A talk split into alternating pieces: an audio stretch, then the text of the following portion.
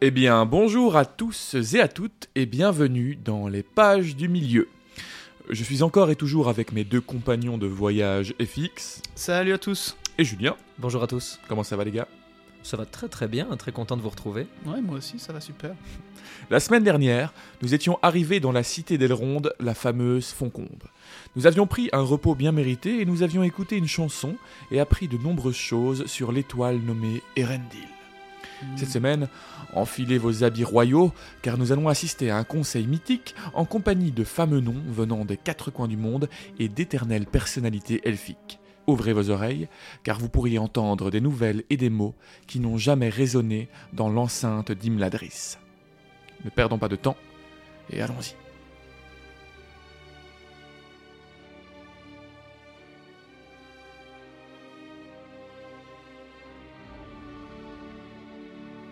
Livre 2, chapitre 2. Le conseil d'Elronde. Le lendemain, Frodon se sentait en grande forme. Il sortit sur la terrasse pour admirer le paysage environnant. Sam l'accompagnait, silencieux. Il contemplait les hautes cimes enneigées des monts avoisinants. La lumière de ce clair matin d'automne rayonnait à présent dans la vallée. Ils rencontrèrent Gandalf et Bilbon quand un corps elfe sonna. Voilà le signal du conseil d'Elronde, s'écria Gandalf. Allons Votre présence est requise, à vous et à Bilbon. Pas vous, Sam. Sympa. Bah, il faut dire ce qui doit être dit. Sam, c'est toujours à la table avec euh, les autres petits Oui, ça. euh, la table des enfants. La table des enfants, ouais. Et Gandalf les mena sur la terrasse où Frodon avait trouvé ses amis la veille au soir. C'est ici que le conseil aurait lieu. Ses récentes mésaventures lui paraissaient déjà si éloignées, et pourtant, quand il arriva sur la terrasse, des visages graves se tournèrent vers lui, et il se souvint. Parmi les membres de ce conseil se trouvaient déjà certains présents la veille au dîner. Glorfindel, Elrond évidemment, Glóin, mais aussi de nouveaux, que présenta le maître de ces lieux. Gimli, fils de Glóin, des conseillers elfes tels que Erestor et Galdor, un elfe des Havres Gris venu de la part de Círdan, le charpentier des navires, Ouh. Legolas, messager de son père Thranduil, le roi des elfes de la forêt noire, et encore un homme au beau et noble visage, au regard fier et grave. Il s'agissait de Boromir du Gondor, et Aragorn était également présent. Ah, Que du beau monde quoi. Que du beau monde, en Ah effet. oui, ouais, c'est ouais, ouais. The finest of Middle Earth. On les rencontre enfin quoi. Là ça fait plaisir. Là on rentre dans le, Mm, on rentre ouais. dans le gros. D'ailleurs, euh, c'est deux- c'est plusieurs personnages qu'on va un peu entendre. euh, c'est- conseillers elfes, je suis très content de les avoir ici. euh, Je Mhm. trouve ça dommage. De... À mon avis, c'est des personnages qui n'ont pas de parole et qui Ouais. sont derrière dans le film, mais je trouve que c'est aussi des choix où Peter Jackson a très fort éludé ce genre de scène et qu'il aurait pu facilement faire confiance aux spectateurs et nous garder au moins deux trois répliques. euh. Ouais mais comme on l'a dit. euh, Chacun de ces personnages implique tellement d'autres histoires à raconter qu'on n'a plus le tellement temps. un fond qui est passionnant quand tu lis les livres, mais quand tu regardes le film pour la première fois, c'est difficile de. Oui, mais je pense que tu pourrais rajouter un ou deux personnages qui, qui disent juste quelques répliques, comme tu vois par exemple on voit Gil-galad dans le Mm. dans le prologue, on ne dit- on ne passe pas non plus une heure à dire regarde, tu vois, on le voit juste et les fans peuvent se dire waouh j'ai vu Gil-galad et Mm, Elendil ouais, tuer ouais. Sauron. Et je trouve que en fait, je pense que je dis ça a posteriori en, voyant que les films ont tellement pris une ampleur dans, pour les fans Mm. que de me dire d'avoir. mis- Ils, ils auraient- je pense qu'ils s'en rendaient pas compte à ce moment-là, mais ils auraient pu rajouter un petit peu plus d'éléments par-ci par-là. Ouais. Mais bon, c'est. Peut-être qu'en faisant l'inverse, on aurait peut-être crié justement à l'injustice et dire ouais mais vous, vous les avez juste montrés pour les euh, montrer ouais, et vous ne leur rendez pas justice du tout. euh, vrai, il faudrait plus se développer. Comme quoi, on sera jamais content. Non. Elrond introduisit Frodon en vantant le courage dont il avait fait preuve pour arriver jusqu'ici. Il fut échangé de nombreuses nouvelles que nous ne détaillerons pas ici, mais le récit de Glóin fut pour le moins inquiétant. Il y a maintenant bien des années qu'une ombre est tombée sur notre peuple. On commençait à murmurer en secret qu'on trouverait de grandes richesses et plus de splendeur. Certains parlaient de la Moria, de Khazad-dûm, et ils déclaraient que maintenant, enfin, nous avions le pouvoir suffisant pour y retourner. Nous nous sommes enfouis trop profondément et avec trop d'avidité. Nous avons éveillé quelque chose dans ces profondeurs car longtemps étaient restées vides ces vastes demeures depuis la fuite des enfants de Durin. Mon cousin Balin décida de s'y aventurer et emmena avec lui Ori et Orin et nombre des nôtres. Cela s'est passé il y a près de 30 ans. Donc ça fait 30 ans que les nains ont été euh, tentés de Ouais, reconquérir la Moria, c'est quand même pas rien. Donc c'était avant que Frodon soit rentré en possession de l'anneau. Mm. Mais on l'avait dit. hein, euh, On en se- avait déjà parlé, oui. On se demandait pourquoi euh, Gimli les emmenait à la Moria alors que ça faisait quand même longtemps qu'il y avait eu ces massacres. euh. Mais en fait, Bah, qu'ils euh, n'avaient pas de nouvelles surtout. C'est assez étonnant. C'est c'est ça que moi j'aime bien pour se rendre compte aussi du côté médiéval en, en général, mais aussi de la grandeur du truc, c'est que ils sont à quelques lieux loin. de là, ils sont loin, mais à quelques, enfin tu vois, ils sont pas si loin que ça, quoi. Et en fait, on n'a pas de, pas de nouvelles parce Mhm. que bah, ça prend du temps et, Mhm. et etc. pour aller prévenir tout le monde. Et pour le moment, on est dans une euh, période et on le verra dans les épisodes suivants où en fait, on n'a pas d'infos et on pourrait même se dire que voilà tout va bien. Rien ne circule entre les différents peuples. euh. Oui, en, Ils en sont tout cas, divisés. euh, non, mais je veux dire, il n'y a, il y a Ouais, pas ouais. d'info de la, de la C'est Moria. Et normalement, tout se passe bien. C'est un- settlement, Bah, c'est tu c'est vois, un- cu- petite ouais, colonie qui, qui fait son chemin. Et... bah, c'est curieux qu'ils apprennent que voilà, euh, Balin euh, retourne en Moria et Mhm. ne s'assurent pas de ce qui se passe là-bas, tu vois. euh. Mais parce que Bon. c'est ça que je voulais dire un peu, je pense, mais c'est parce que 30 ans, c'est probablement très peu. Pour eux, c'est moins que pour un le- homme. Ouais, oui, oui. Tu vois Il y a ce côté de. Bah, on, ira voir dans 50 ans, on ira leur dire coucou, on enverra Ouais. un émissaire, mais 30 ans, pour le Mhm. moment, ils sont partis, le temps qu'ils s'installent, tu vois. Ouais. Cela s'est donc passé il y a près de 30 ans. Pendant quelque temps, nous avons eu des nouvelles qui paraissaient bonnes. Des messages indiquaient qu'ils avaient pénétré dans la Moria et qu'un grand travail avait commencé. Puis, ce fut le silence, et depuis lors, plus aucune nouvelle n'est venue de la Moria. Il suffisait de, suffisait suffisait de dire, lire plus loin. Du coup, ils auraient pu peut-être se poser des questions avant. Il y a environ un an, un messager de Sauron est venu à Dain. Le seigneur Sauron le Grand souhaitait notre amitié. Pour cela, il donnerait des anneaux comme ceux qu'il donnait jadis. Ce qu'il voulait, c'était des renseignements sur un hobbit et un anneau que ce hobbit lui aurait dérobé. Si nous découvrions de qui il s'agissait et que nous l'en informions, il nous rendrait des anneaux ayant appartenu à nos pères, mais surtout, il nous garantirait notre possession de la Moria à jamais. Notre roi n'a rien répondu, et le messager revint deux fois. La troisième sera pour bientôt. Mais le pouvoir du Mordor nous a toujours trahis dans le passé, nous ne sommes pas dupes. C'est pourquoi Dain m'a finalement envoyé prévenir Bilbon qu'il est recherché par l'ennemi, et apprendre, s'il est possible, pourquoi celui-ci désire cet anneau. Et aussi, nous désirons ardemment les conseils d'Elrond, car l'ombre croît et s'approche. Le roi Brand Duval subit les mêmes visites, et il pourrait céder. Elrond prit alors la parole. Voilà la raison pour laquelle vous êtes rassemblés, étrangers de terre lointaine. Nous devons trouver une ligne de conduite pour répondre aux périls du monde, l'anneau unique.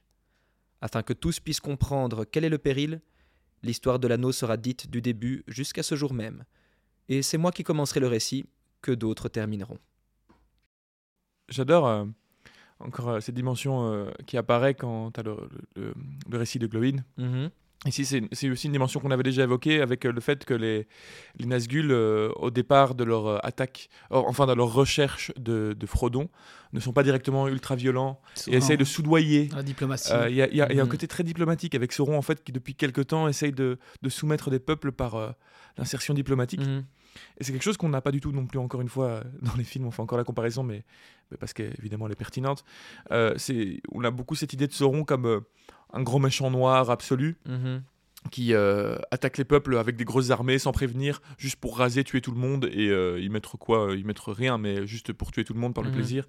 Mais non, il a vraiment cette volonté de pouvoir et d'aller. euh, Bah, tu sens qu'il y a une organisation euh, plus politique en fait ça, dans le livre. Oui, parce qu'au final, les guerres qu'il va avoir ne seront jamais que les guerres contre ceux qui ne voudront pas le rejoindre par la diplomatie. Ouais. Quoi. Donc, euh, Mais c'est là que Et si tous les peuples se, se fourvoyaient sur les intentions de Sauron Mais si là Sauron que- était bon C'est là que Sauron n'apparaît pas que comme une sorte d'entité guerrière euh, absolument mal, mais aussi en fait comme un autre seigneur d'un autre euh, territoire, tout simplement.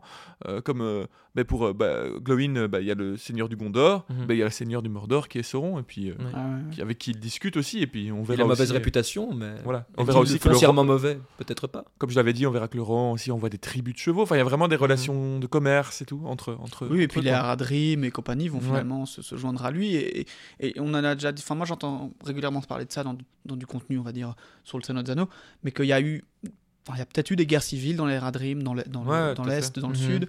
Euh, les- Il y a les.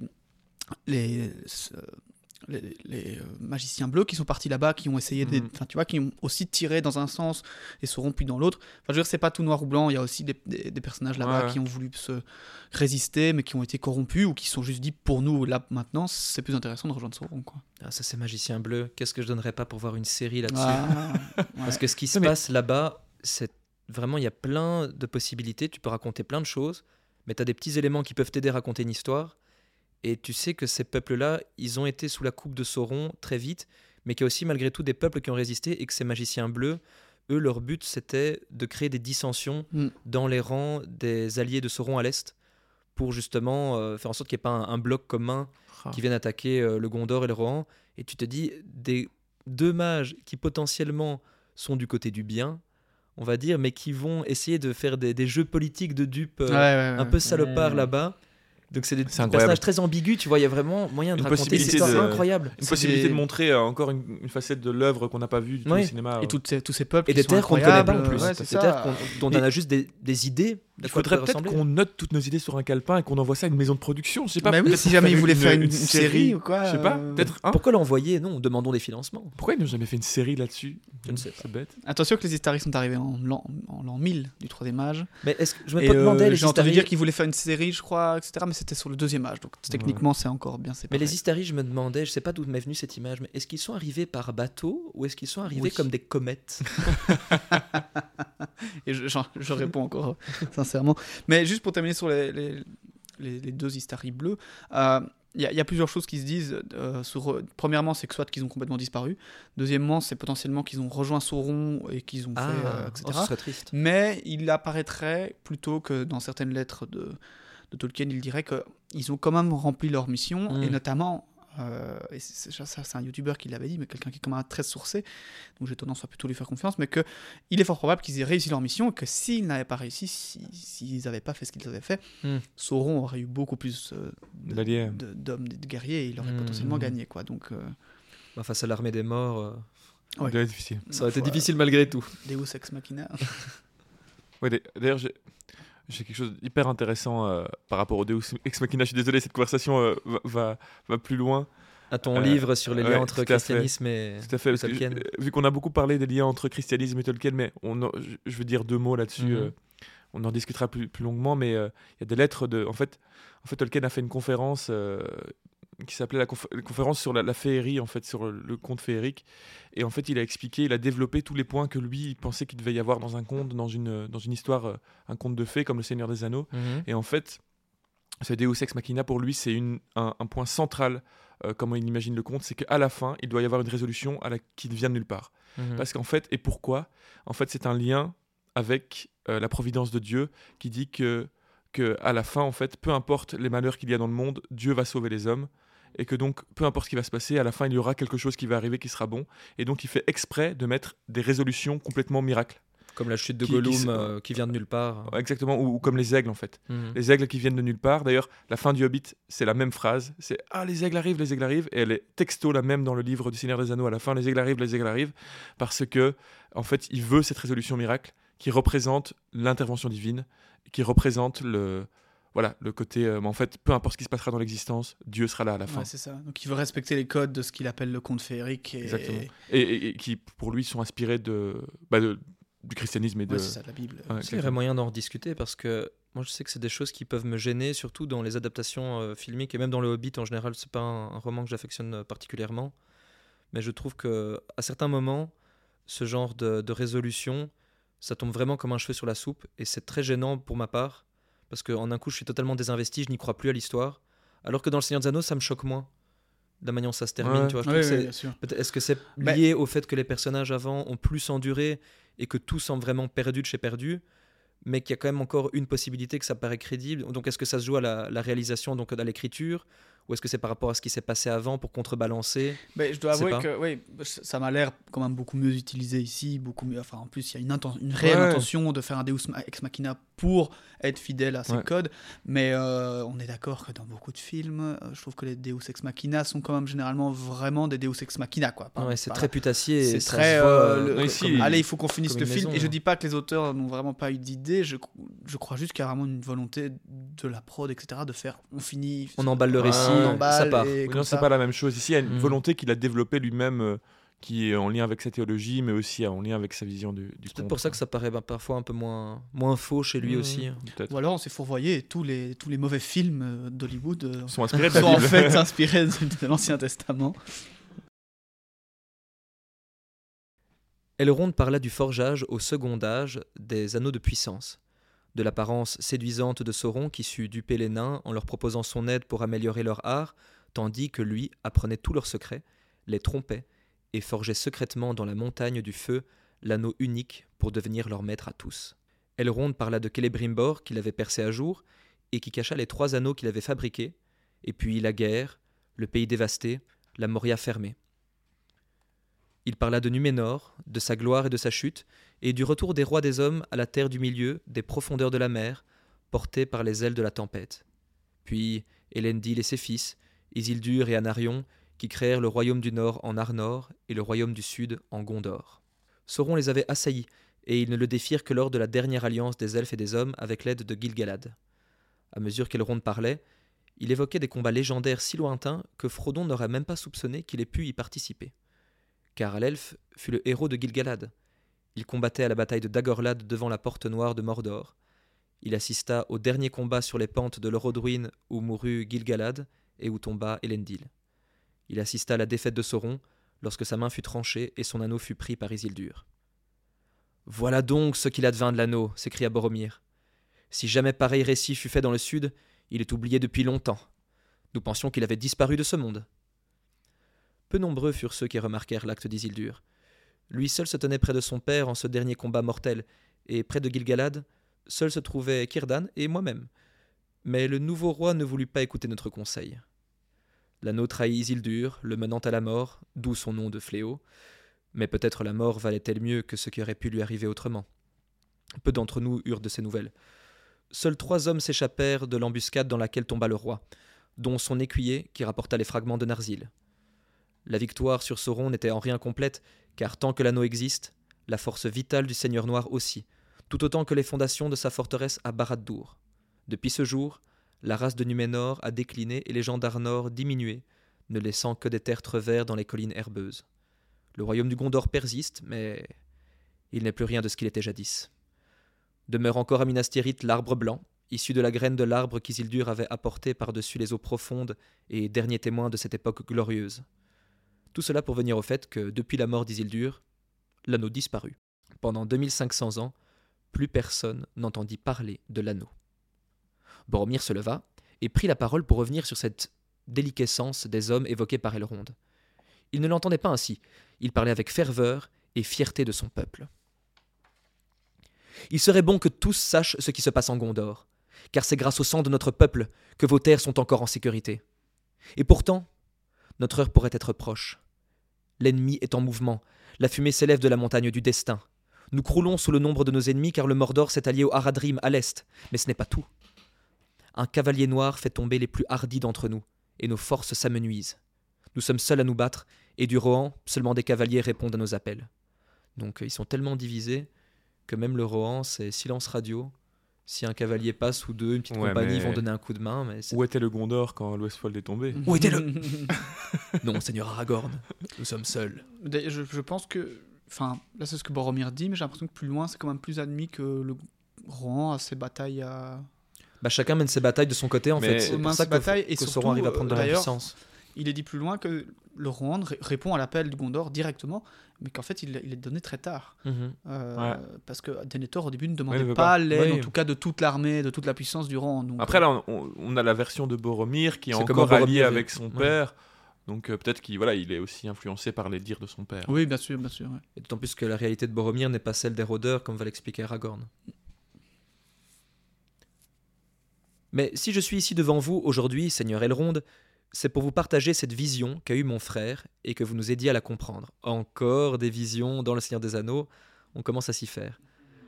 Alors que le ciel s'assombrissait à l'est dans son rêve, que le tonnerre grondait, une lumière brillait et une voix disait que l'épée qui fut brisée se trouvait ici, à Foncombe, et qu'il me fallait la trouver, qu'un signe apparaîtrait, que le destin était proche, le fléau d'Isildur se réveillerait, et qu'un semi-homme se dresserait.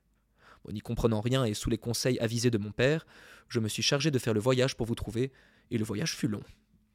Aragorn se leva à son tour et jeta les deux morceaux de son épée brisée sur la table qui se trouvait devant Elrond. Voici déjà une partie de vos réponses. Voici l'épée qui fut brisée. Qui êtes-vous Et qu'est-ce qu'un rôdeur connaît à ces choses-là C'est Aragorn, fils d'Arathorn, dit Elrond, et il descend par mains ancêtres d'Isildur. Il est le chef des Dunedains. Frodon bondit alors de sa chaise pour offrir l'anneau à Aragorn, qui lui semblait tout indiqué pour gérer cette affaire, mais celui-ci déclina et se rassit. Gandalf s'exprima alors. Le moment est venu. Montrez donc l'anneau à tous, Frodon. Boromir comprendra le reste de son énigme. Ce dernier murmura pour lui. Le semi-homme, l'unique, le destin de Minas Tirith est-il donc enfin venu? Mais pourquoi alors nous faut-il chercher une épée brisée? Aragorn ne put s'empêcher de répondre. L'épée qui fut brisée est celle d'Elendil, qui se brisa sous lui quand il tomba. Elle fut conservée car il était de tradition chez nous qu'elle serait refaite si l'anneau était trouvé. Maintenant, que voulez-vous? Que la maison d'Elendil retourne au pays du Gondor? Je n'ai pas été envoyé pour demander de faveur, rôdeur, mais seulement pour chercher l'explication d'une énigme. Bilbon s'agitait sur sa chaise, trépignant d'assister son ami Dunedain. Se dressant soudain, il prononça des vers qu'il avait composés en l'honneur d'Aragorn. Puis ce dernier reprit. Je ressemble peu à mes ancêtres tels qu'on les voit sculptés dans les salles de Denethor. Je ne suis que l'héritier des Isildur et non Isildur lui-même.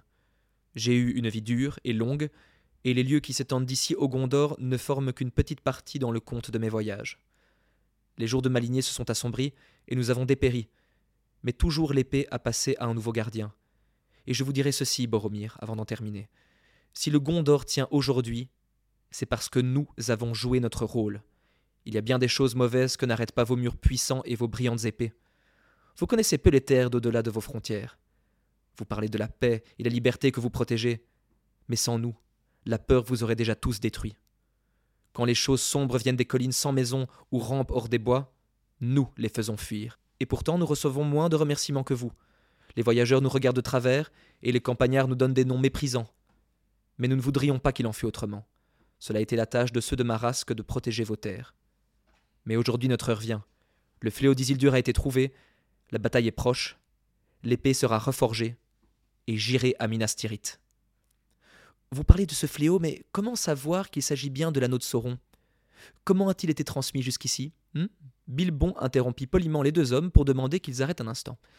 Il était temps pour lui de raconter son histoire, la véritable façon dont l'anneau vint en sa possession et comment il le garda toutes ces années. Si certains qui sont ici m'ont entendu donner une autre version, je les prie de l'oublier et de me pardonner. Je n'avais que le désir de revendiquer le trésor comme ma propriété en ce temps-là. Mais je comprends mieux les choses à présent. En tout cas, voici ce qui s'est passé.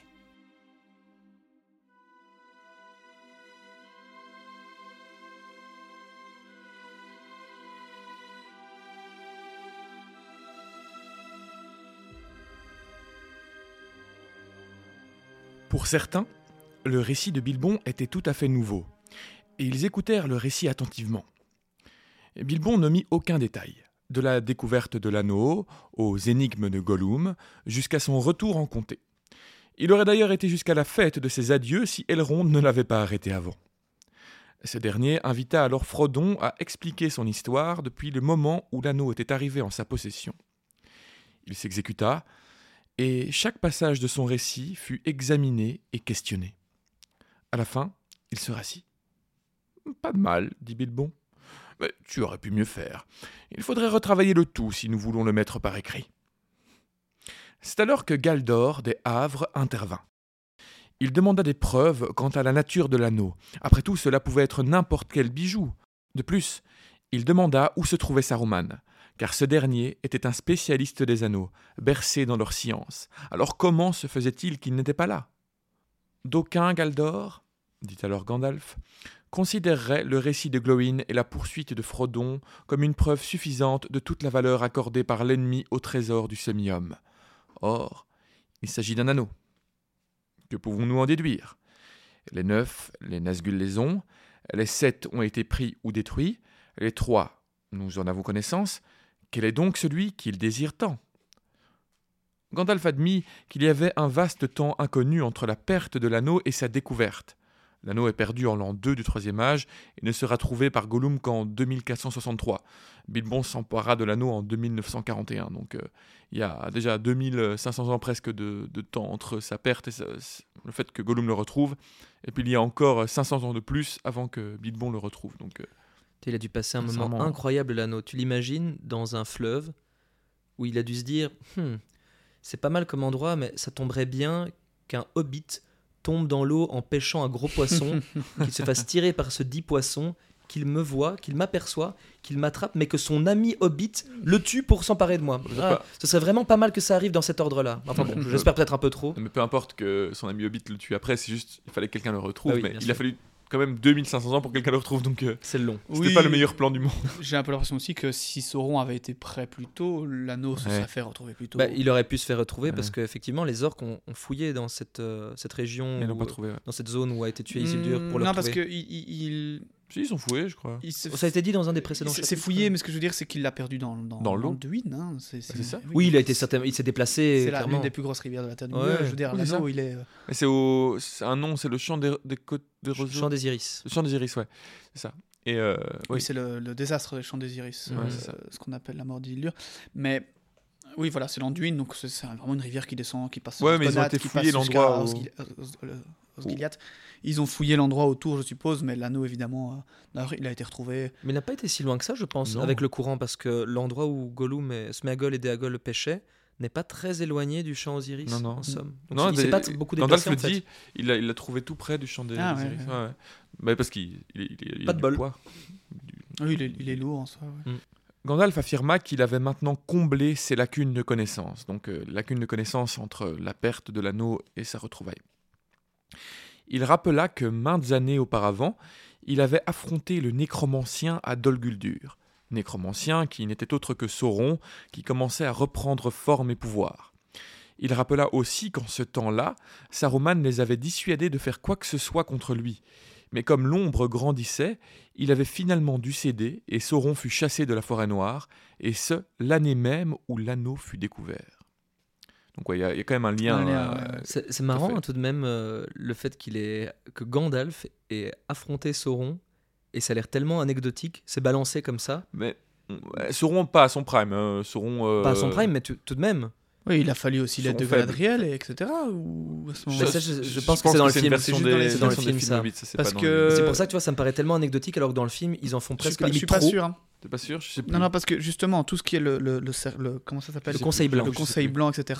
Il y a Galadriel, Saruman et et Gandalf. Oui, oui, et quand fait. on lisait, vous vous souvenez, on regardait les, les films, et je Mhm. lisais des passages du Silmarillion spécifiques à ces Ouais. passages-là, et que la quasi-totalité de ce qui est montré dans le Hobbit sont des éléments qui se sont passés. Donc il faudrait revérifier, peut-être qu'il n'y a pas Galadriel, mais je, je pense que Ouais, c'est ça ne m'étonnerait ait pas du tout euh, qu'elle était là. quoi. Mais en tout cas, il est- oui, il s'est fait chasser du, par le Conseil Blanc, donc par Saruman et Gandalf, pas Gandalf tout seul. Mais, euh, mais oui, mais c'est c'est quand, même, oui, c'est quand même assez fou de se dire que Sauron les a affrontés en Ouais. seul à seul. Mais après, Ouais. il était affaibli. Et puis, il faut savoir que, bah, on l'a déjà dit, mais c'est la même euh, espèce. Ils sont tous les deux des, Ouais, des certes. maillards, donc ils ont un niveau de divinité équivalente, si- Même si même s'ils n'ont pas le même pouvoir. ça mais, pas, ouais. mais voilà. Dans la finalité, c'est pas exactement la même chose. Mais Sauron, en fait, feint sa défaite et rejoignit le Mordor et se révéla au grand jour. Donc euh, voilà, à chaque fois on, on parle et puis en fait les- le, le texte dit la suite euh, explique. Oui, effectivement, en fait, il s'est fait pas tellement vaincre puisqu'en fait il a feint sa défaite pour fuir et aller se mettre au, au Mordor Mhm. et se révéler au grand jour. Donc le conseil se réunit une dernière fois, craignant que Sauron eût appris une information capitale concernant l'anneau, mais Saruman nia et répéta que l'anneau avait été perdu et que jamais Sauron ne pourrait le retrouver. Ben oui, bien sûr. Voilà. Quelqu'un se souvient un peu à partir de quel moment en fait il, il devient. Enfin, à ce moment-là, Déjà, il, a, hein, il a déjà envie du pouvoir Ouais. lui-même. Il n'est pas nécessairement corrompu. Je pense mais- justement Ça que c'est après, après ce moment-là que d'abord il va vouloir lui euh, récupérer l'anneau pour euh, soumettre Sauron. Pour euh, vraiment, il avait des bonnes intentions. Il voulait récupérer l'anneau pour lui pour euh, gouverner et, supplanter Sauron. Mais au final, il va être corrompu aussi par le pouvoir de l'anneau. Et malgré tout, Plus quand que il- ça, il se fait aussi corrompre par son propre orgueil. par son orgueil ouais, aussi, et malgré tout, c'est que même quand il va être sous la, la coupe de Sauron, il continuera de penser qu'il veut euh, trahir Sauron en fait à la fin. Ouais, Mais ouais. Sauron le sait très Ouais, bien. tout. Sauron est tout à fait au courant de ça et il l'utilise justement. euh, Ah, son objectif à Saruman, c'est d'être au-dessus de Sauron. Mais ça, on va. et Sauron en a tout à fait confiance et il laisse faire. Je vais en parler. Ouais. Gandalf se tut alors et regarda au loin en soupirant. Alors il avoua. Là, je fus pris en défaut. Je me laissais bercer par les paroles de Saruman le sage. Si j'avais cherché plus tôt à connaître la vérité, notre péril serait moindre aujourd'hui. Nous fûmes tous en défaut, rassura alors Elrond, et sans votre vigilance, les ténèbres seraient peut-être déjà sur nous. Gandalf poursuivit son récit. Il avait décidé de capturer Gollum pour tenter d'en apprendre plus sur le mystérieux anneau, mais ce dernier lui échappa. C'est alors qu'il avoua avoir patienté et s'était contenté d'attendre et d'observer à regret. Puis soudain, dix-sept ans avant ce conseil, il avait été pris d'une peur soudaine et dépêcha des espions autour de la comté, bêtes, oiseaux et Dunedain. Il confia aussi ses inquiétudes à Aragorn. Aragorn expliqua alors qu'il avait conseillé à Gandalf de repartir à la recherche de Gollum, et il s'était proposé pour cette quête. Pendant ce temps, Gandalf avait réalisé qu'une chose pouvait lui confirmer la nature de l'anneau. Il se souvint des paroles de Saruman qui expliquaient jadis que chaque anneau avait son joyau, sauf l'unique. L'unique était simplement gravé d'une simple inscription que de rares personnes pourraient encore lire. Il expliqua alors qu'il s'était rendu à Minas Tirith pour y trouver un indice laissé par Isildur lui-même, dernier être à avoir touché l'anneau. Denethor lui accorda l'accès aux archives. Il y trouva alors un document oublié, écrit de la main même d'Isildur, et qui concernait directement l'anneau. Sur ce parchemin, oublié, Isildur énonçait son projet de garder l'anneau dans les royaumes du Nord en héritage de celui-ci. Il avait écrit ensuite une description très complète et précise du moment où il l'avait trouvé. Comment d'abord il l'avait brûlé à sa main, de par sa chaleur ardente, comment il avait ensuite refroidi et avait rétréci sans perdre sa beauté ni sa forme. Il décrivit aussi l'inscription qui était gravée sur lui, d'abord rouge incandescente et qui s'était estompée. Il avait reconnu l'écriture, une écriture elfique des régions, mais aussi la langue, celle du Mordor. Donc en fait, ce qui est noté sur la Des régions? Des régions, excuse-moi. Je dis région, mais en fait l'inscription qui est sur euh, l'anneau, c'est effectivement de l'écriture euh, elfique, mais la langue, donc les mots, C'est le parler noir du le Mordor. parler noir. C'est ça. Donc, euh, mais aussi la langue, donc celle du Mordor. N'oublions pas que Sauron se déguisait en elfe euh, Ouais, ouais. une époque. Il ne se déguisait pas en homme, il se déguisait en elfe. À bon entendeur euh, de showrunner. Je On vois pas de quoi tu l'aviser. parles. Je vois pas de quoi tu parles. Il n'avait pas compris le sens des mots qu'il lisait, donc Isildur n'avait pas compris le sens des mots qu'il lisait, mais on avait tracé rapidement une imitation, de peur que l'écriture ne s'estompe complètement. Et enfin, il se demandait si la chaleur de la main de Sauron n'était pas à l'origine de l'apparition de ces mots, et si le feu ne pourrait pas avoir quelque pouvoir pour les faire réapparaître. Il finissait le texte avec ces mots. Pour moi, je n'oserais jamais porter atteinte à cette chose. De toutes les œuvres de Sauron, la seule belle. Elle m'est précieuse, bien qu'elle me cause une grande souffrance. En lisant ces mots, Gandalf savait qu'ils étaient vrais, car les inscriptions de l'anneau et leur signification lui étaient déjà connues. En effet, le jour où Sauron mit l'anneau pour la première fois, Celebrimbor, créateur des Trois, le décela, et de loin, il l'entendit prononcer ces mots, et les desseins malveillants de Sauron furent connus. Donc en fait, euh, c'est ça. Au moment où euh, Sauron a créé l'anneau, eh ben, il, a, il a prononcé les mots qu'il Il forgeait était sur haut-parleur à ce Et moment-là. en fait, bah, c'était tellement une magie tellement énorme Hmm. que ça a atteint même Celebrimbor qui se trouvait à des lieux et des lieux de là, qu'il a entendu la création des, des, des anneaux. Du même genre que le, s'imaginer, le euh, cri de Morgoth quand il se fait capturer par euh, Ungoliant. Ouais. Un, un cri ou une parole qui peut traverser euh, toute la terre. Euh. Ça, on peut imaginer la portée divine euh, de Mhm. ce genre de d'acte. Gandalf explique alors qu'il prit aussitôt congé de Denethor, mais la nouvelle lui parvint qu'Aragorn avait capturé l'infâme Gollum. Enfin, Hmm. Aragorn acquiesce et explique comment il captura Gollum aux abords du Marais des Morts. Comment il ne put en tirer que des morsures et des cris, et comment, attaché à une corne, les yeux bandés, il le livra aux elfes de la forêt noire, non sans plaisir, et précise qu'il ne souhaitait plus jamais poser les yeux sur cette infâme créature. Mais Gandalf, lui, passa de longues heures à s'entretenir avec Gollum. Il arriva à lui tirer le récit de sa rencontre avec Bilbon, ainsi que le lieu où il avait découvert l'anneau, dans les eaux de l'Anduin, non loin des champs d'iris. Faut qu'on arrête de parler, toutes les réponses arrivent. hein. Ouais, c'est ça. Euh, note, c'est la deuxième fois que Tolkien évoque cette info. Dans le chapitre 2, Gandalf dit la même chose à Frodon à propos des Isildur. Voilà. euh, donc en gros, euh, Oui, on a déjà eu tout ce récit. Ouais, le- tout à fait. On avait Ouais, fait petites vrai. recherches d'ailleurs. Oh, c'est- ça fait pas du mal de le répéter. du tout. Mais non, mais surtout que là, Tolkien, on a la- le, Tolkien le répète lui-même. On a l'info en plus de, sur Gollum, hein, ça on ne savait pas. Enfin, nous on le savait, mais je veux dire, dans la lecture euh, du livre, on ne sait pas encore qu'il a été capturé et par Aragorn, puis livré aux elfes. Euh, Ça, c'est une nouvelle information. Oui, tout à fait. Bah, euh, Gandalf en fait, l'a expliqué encore une fois à Frodon au départ, plus brièvement. Oui, il l'impression mention. j'ai mais, l'impression euh, que non. c'était dit mot pour mot, mais On ne savait pas qu'Aragorn avait été mêlé à ça parce qu'on ne connaissait même pas le personnage à ce moment-là. Il explique un truc, il explique qu'il a, il a un ami rôdeur, il me semble. Il, il explique Ah ouais quelque chose. Oui, oui, il me semble, Mm. mais je ne sais plus exactement. Mais enfin, c'est plus bref qu'ici, où vraiment, euh, t'as même Aragorn qui, qui, prend, euh, qui prend part. J'avais vu d'ailleurs euh, une, euh, une fanfiction de ça qui avait été réalisée il y a peut-être déjà 10 ans sur YouTube. Je ne sais pas si elle est encore dessus ou c'était un, un fan-film de, sur, le, sur la capture de Gollum en fait. Ok. Et c'était assez bien fait. Je, je crois que si tu tapes juste euh, The The Hunt for Gollum ou un truc comme ça sur YouTube, tu peux le retrouver. C'était de très bonne facture. Allez. J'ai toujours un peu de mal avec les. Avec les... Ouais, Bah, moi aussi, en- mais y en a- y en général, mais celui-là euh, était de qualité et même tu avais des, des orques que tu voyais dedans. Et c'était euh, vraiment du même acabit que ce que tu pouvais voir euh, dans les films. J'ai l'impression qu'on a- on en avait Même déjà réa, parlé. même lumière, même ça euh, s'appelle mise en The scène. Hunt for Gollum, en Ah effet. bah, c'est ça. The Hunt for Gollum, pardon. Et euh, du peu que j'en vois, c'est vrai que ça a l'air encore pas trop dégueulasse. Pour un Ah, truc tu vois que c'est un fan film, hein, mais c'est vraiment fait avec le maximum de budget qu'il pouvait Ouais. avoir. Le, le dernier fan film que j'ai vu était foutu. pas terrible et c'était enfin, c'était quand même une grosse production qu'il avait fait, genre C'était Amazon. c'était pas genre une série presque. Je Amazon- connais pas, j'ai jamais entendu parler. Ouais, enfin, c'est un fan Amazon, film. c'est un petit studio. Oui, c'est un petit fan film. Oui, si, très j'ai entendu. fantasmé. Oui, oui. Ouais, ça, Beaucoup de budget, pas- mais ouais. malheureusement pas. euh, Ouais. Mais ouais, très audacieux hein, dans sa mise en scène. Ils ont vraiment, ils ont bien repris le, ouais. les récits de Tolkien pour les, les mettre à leur Ah, sauce. tu penses C'est pas ce que j'ai entendu, moi. Donc Gandalf continue. Il explique qu'il a appris aussi que Gollum était resté en possession de l'anneau durant de longues années, car l'anneau lui avait donné une longévité exceptionnelle. Tu m'étonnes, il a 500 ans. Ah. Or, précise-t-il, seuls les grands anneaux possèdent ce pouvoir. Donc un indice de plus pour, euh, pour le fait que c'est l'anneau bien de Sauron. Et si cela ne vous suffit pas, Galdor, il y a encore la preuve que je vous ai évoquée tout à l'heure. Sur cet anneau, même, qui vous a été montré, les lettres mentionnées par Isildur peuvent encore être lues. Quand l'on passe l'anneau dans le feu, du moins. C'est ce que j'ai fait, et voici ce qu'il est dit. Ashnazg Durbatuluk, Ashnaz Gimpatul, Ashnaz Trakatuluk, Akburzum Mishi.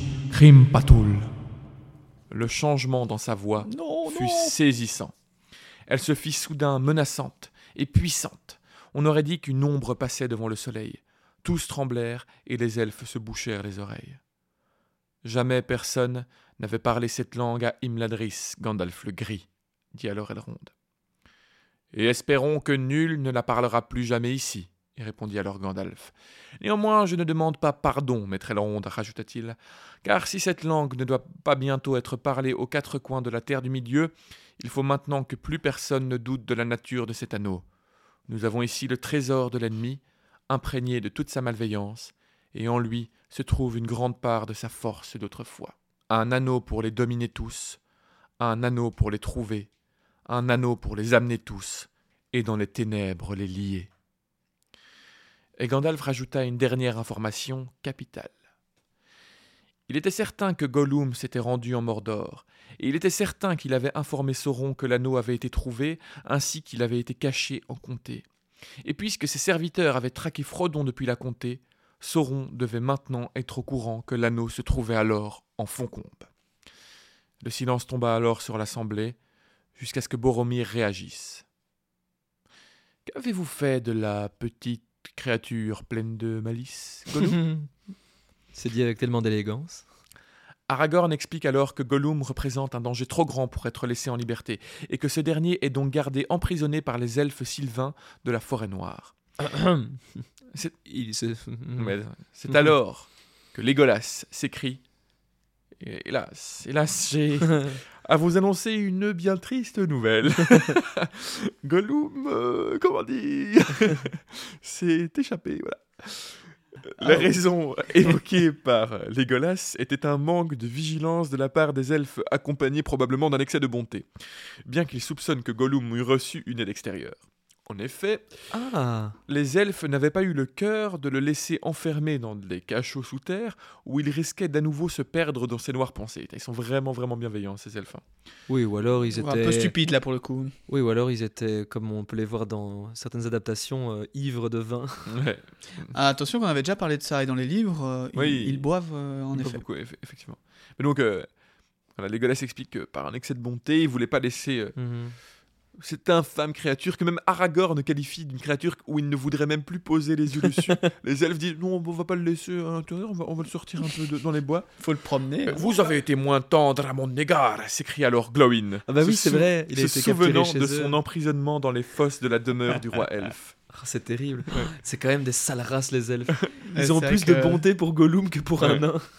Gandalf calma aussitôt le nain, et ce dernier s'excusa en s'inclinant poliment. Je suppose que c'est quand même une inclination un peu cul, mais bon. Legolas continua son explication. Il expliqua que les elfes des bois avaient pour habitude d'aller promener Gollum les jours de beau temps et de le laisser grimper aux arbres pour qu'il sente l'air de liberté. Il plaçait alors des gardes et des sentinelles au pied des arbres. Mais un jour, Gollum refusa de redescendre, et c'est alors qu'une compagnie d'orques prit par surprise les elfes et en tuèrent une bonne partie. Durant le combat, Gollum s'était échappé. Legolas pensait que l'attaque avait été organisée dans le but de libérer Gollum, mais il ignorait comment elle avait été organisée. Eh bien, il est parti, dit Gandalf. Nous n'avons pas le temps de repartir à sa recherche, mais il pourrait encore jouer un rôle que ni lui ni Sauron n'auront pressenti. Il ajoute qu'il lui reste une dernière question à répondre. Qu'en est-il de Saruman le Blanc? Gandalf commence à raconter alors. Il explique qu'à la fin du mois de juin, il se trouvait aux frontières de la comté, habité par une inquiétude pesante. Il entendit parler de la défaite subie en Gondor et du nombre qui avançait. Il ne trouva aucune information là où il se trouvait jusqu'au jour où, non loin de Brie, il croisa un voyageur assis sur un talus. Ce n'était autre que Radagast le Brun, un autre magicien de son ordre, ami des bêtes et de la nature. Radagast le prévint. Les neuf Nazgûl étaient en route pour la comté. Il lui expliqua que Saruman le Blanc lui avait confié la mission de retrouver Gandalf avant l'été et de le prévenir de ce fait. Aussi, il lui avait demandé de dire à Gandalf qu'il pourrait venir prendre conseil auprès de lui si besoin. Mhm. Gandalf dit que ce message l'avait grandement rassuré. Après tout, Saruman était un spécialiste de la magie des anneaux et maître de son ordre. Il lui semblait être le mieux placé pour pareille situation. Il dit alors qu'il allait se rendre chez Saruman, et avant de partir, il demanda à Radagast de prévenir tous ses amis animaux et créatures pour que chaque chose qu'il apprendrait à propos de cette histoire soit transmise à Saruman et à Gandalf lui-même. Radagast assura qu'il n'y manquerait pas avant de partir. Gandalf passa alors la nuit à Brie avant de partir au matin vers Isengard, la demeure de Saruman. Il laissa un message à destination de Frodon à Poire de Beurré et chevaucha vers Orthanc, la tour de Saruman, qui se trouvait à l'extrémité des montagnes de brume. Isengard était un cercle rocheux abrupt qui se dressait comme un mur tout autour d'une vallée, avec en son centre cette fameuse tour, Orthanc. La tour n'avait pas été bâtie par Saruman mais par les hommes de Numénor il y a bien longtemps, encore une fois. Hmm. Nul ne pouvait atteindre cette tour sans passer par le cercle d'Isengard, et ce cercle ne comptait qu'une seule porte, qui était bien gardée. Tard, un soir, Gandalf arriva à la porte. Les gardes le mirent au courant que Saruman l'attendait. Aussitôt les portes fermées, Gandalf fut pris d'une peur soudaine. Saruman l'attendait, au bas de la tour, et l'invita à monter. Peur soudaine parce qu'évidemment il a un, un pressentiment Oui, bien sûr. hein, de, Mhm. de ce qui va se passer. Vision, pressentiment, on a l'habitude maintenant. Ouais. Je me demandais juste euh, à quoi ressemblaient les, les gardes de la porte d'Ortank. Mais je me demande, bah, ça doit être Parce des que ce ne sont pas des orques du coup, sinon Non, euh, ça non. serait. Peut-être c'était des semi-hommes-orques comme on a pu en voir euh, à Brie. Je pense pas déjà, mais c'est vrai qu'il doit avoir des hommes de main au final. des hommes de main, Ouais, c'est parce ça. que- Bah oui, comme tu vois, de toute façon, il a des alliés euh, hommes sauvages, Oui. donc euh, il doit y en avoir.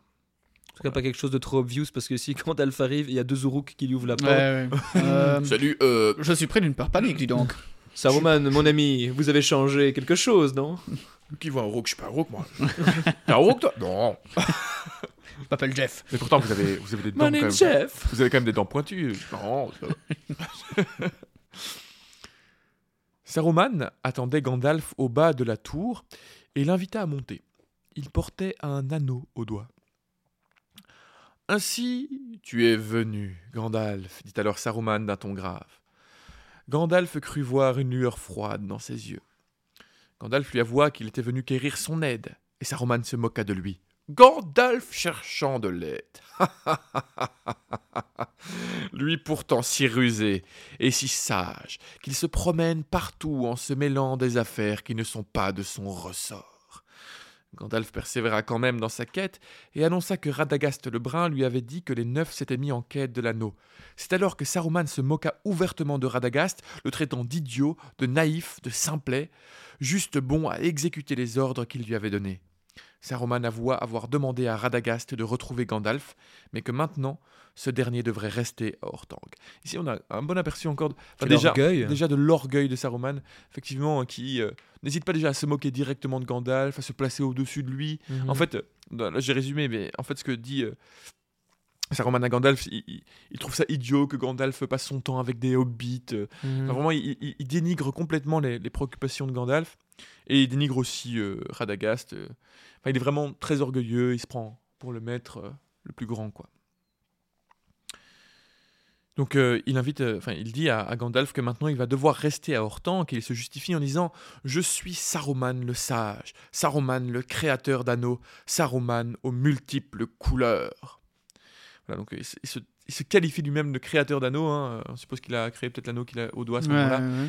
Et en fait, Saruman aux multiples couleurs, c'est alors que donc Gandalf remarque que la toge de Saruman n'était plus blanche, mais qu'elle était tissée de multiples couleurs, et quand il bougeait, elle changeait de teinte et chatoyait de manière à tromper l'œil.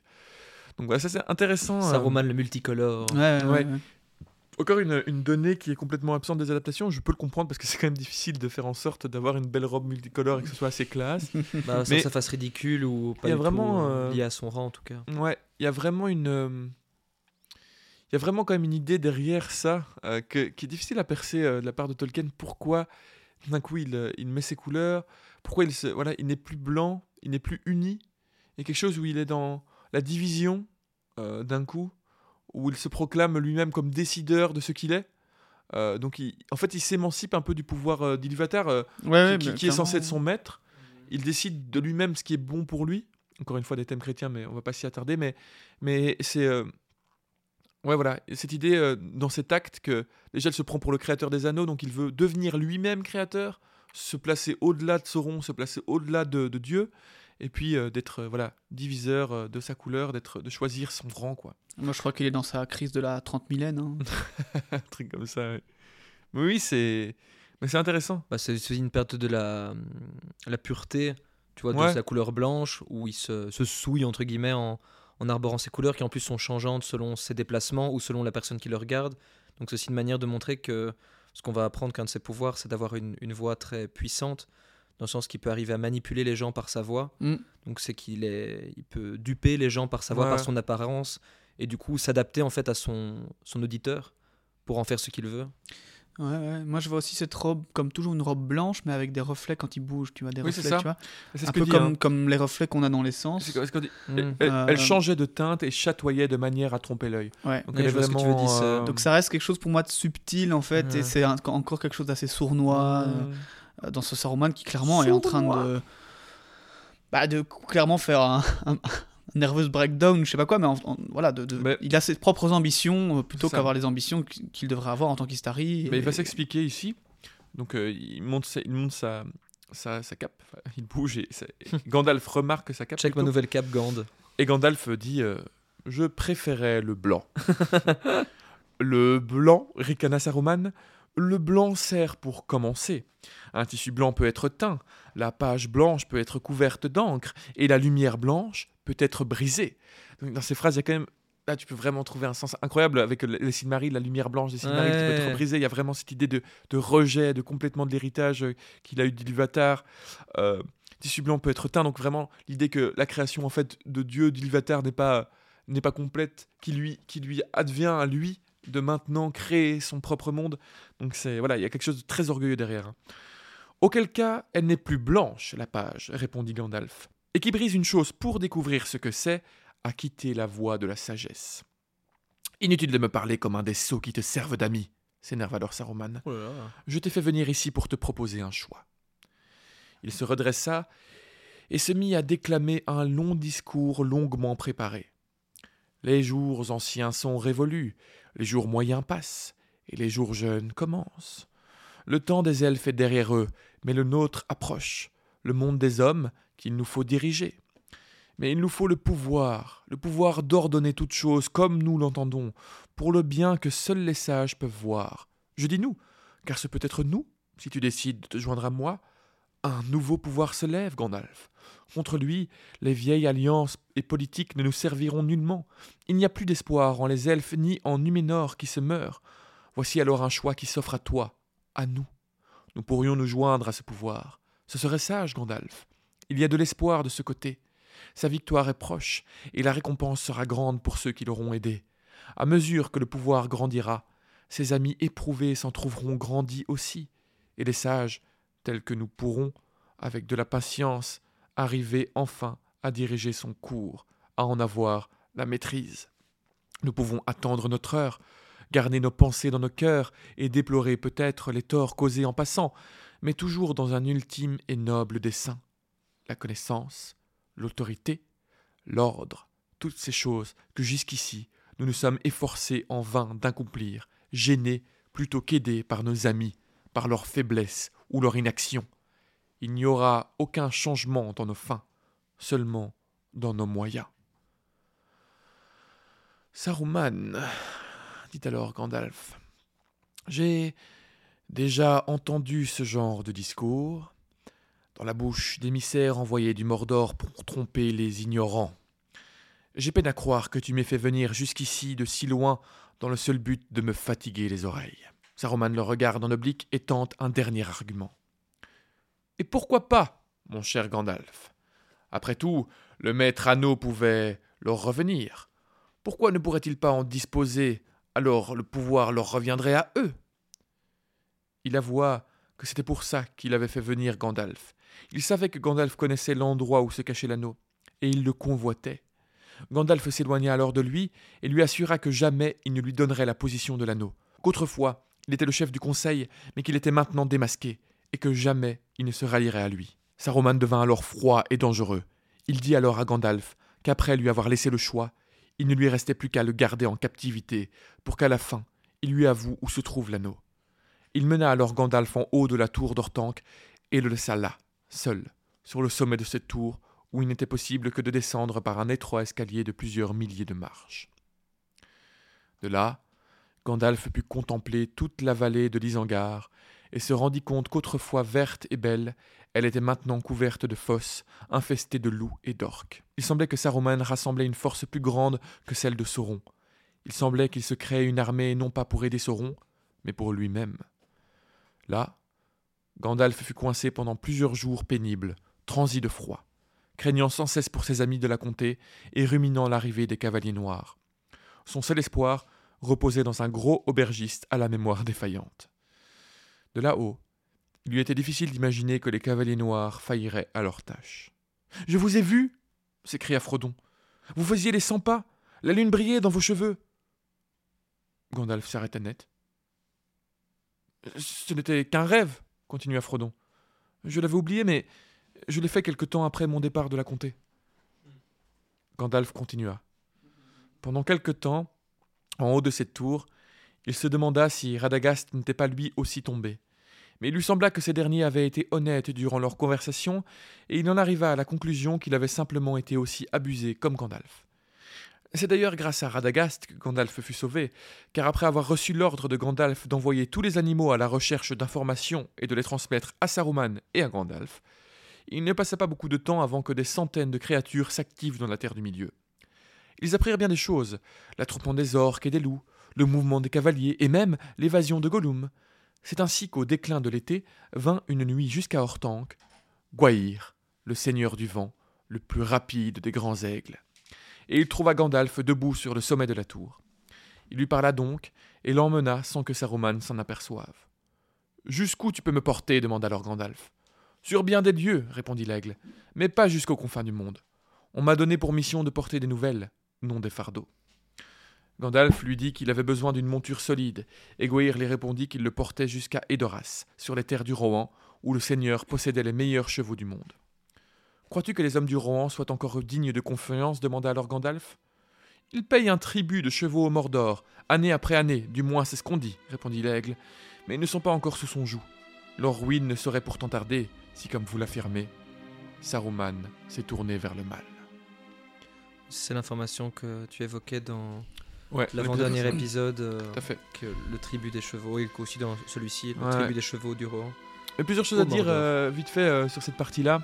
Moi j'aimerais, le- avant que tu continues sur Saruman, si tu voulais parler de lui. Non, pas du tout. Ah, d'accord. Je voulais parler du rêve de Frodon. euh, Ouais, ouais, ouais.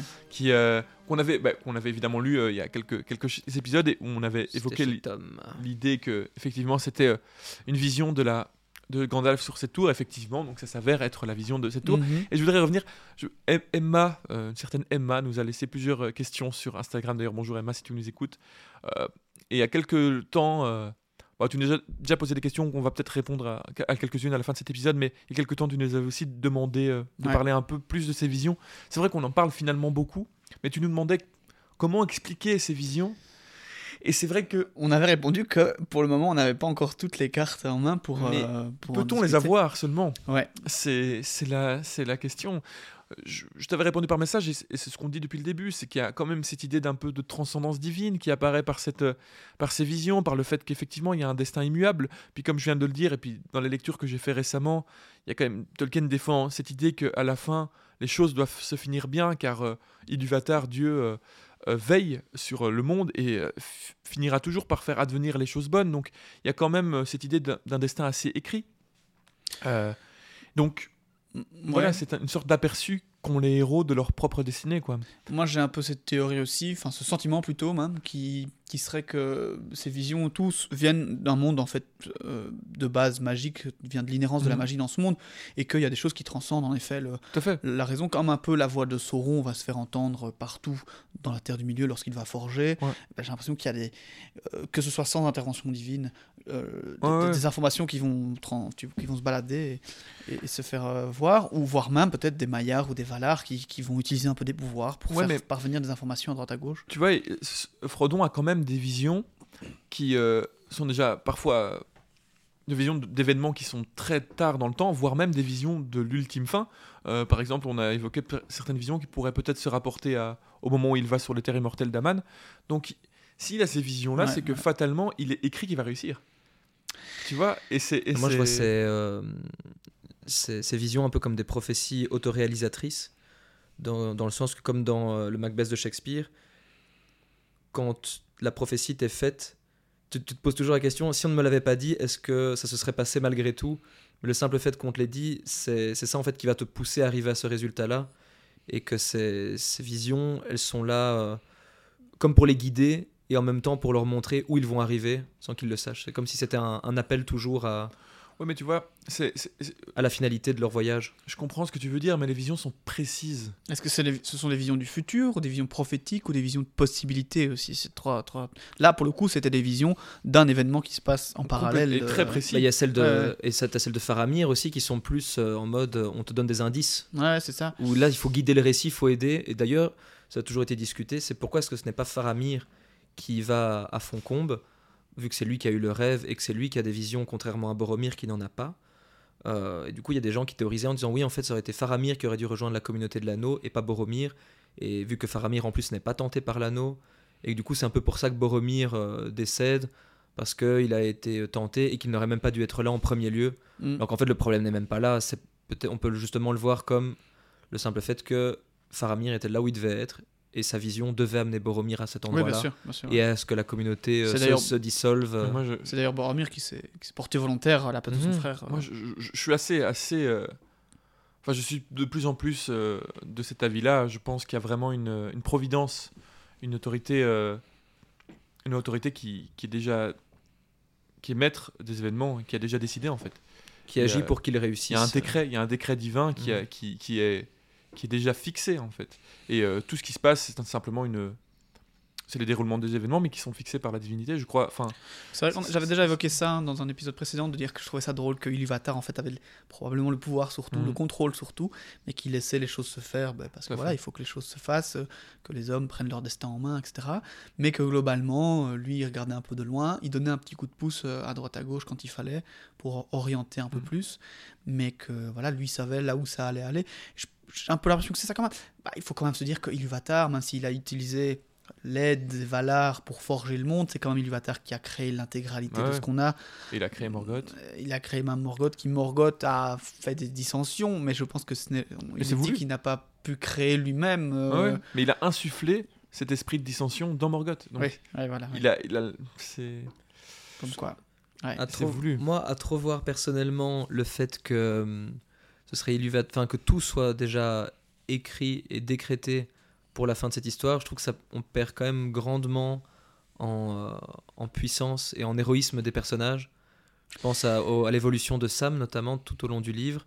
Si de toute façon les personnages devaient réussir euh, leur quête, je trouve que Bah, toute leur évolution en fait, elle perd énormément en qualité. je vois ce que tu veux dire, mais ça, je pense que ça, c'est inhérent à toute histoire qui a été écrite par qui quelqu'un. serait ou- prédéterminé en Ça tout dépend. cas. Je pense aussi que c'est- ils ne peuvent pas, ils ne vont pas nécessairement réussir leur leur euh, leur, leur épopée à ce moment-là. Là, en l'occurrence, ils réussissent, mais il y a aussi plein de fois dans l'histoire où ils ont perdu, raté.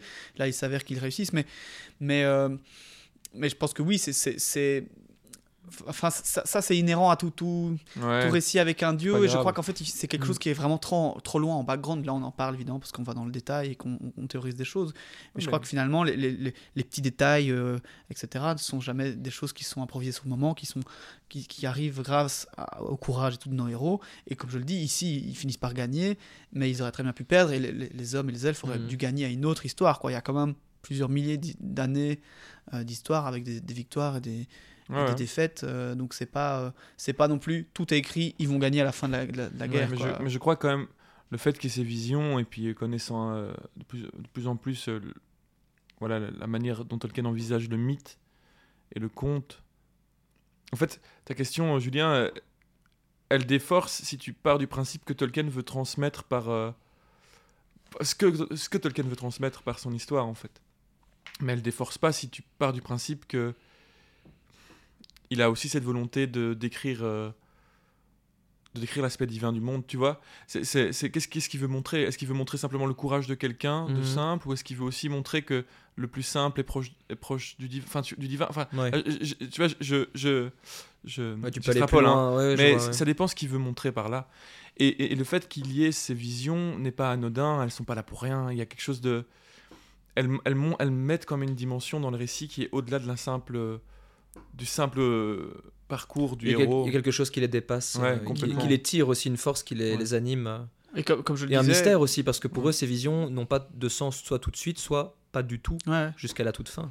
comme je le disais, bon, on a clairement quelque chose qui pourrait venir d'Iluvatar ou quoi, mais à, à moindre, toujours un peu de côté magique et divinatoire, à, à moindre, à moindre, euh, dans- enfin pas dans les mêmes.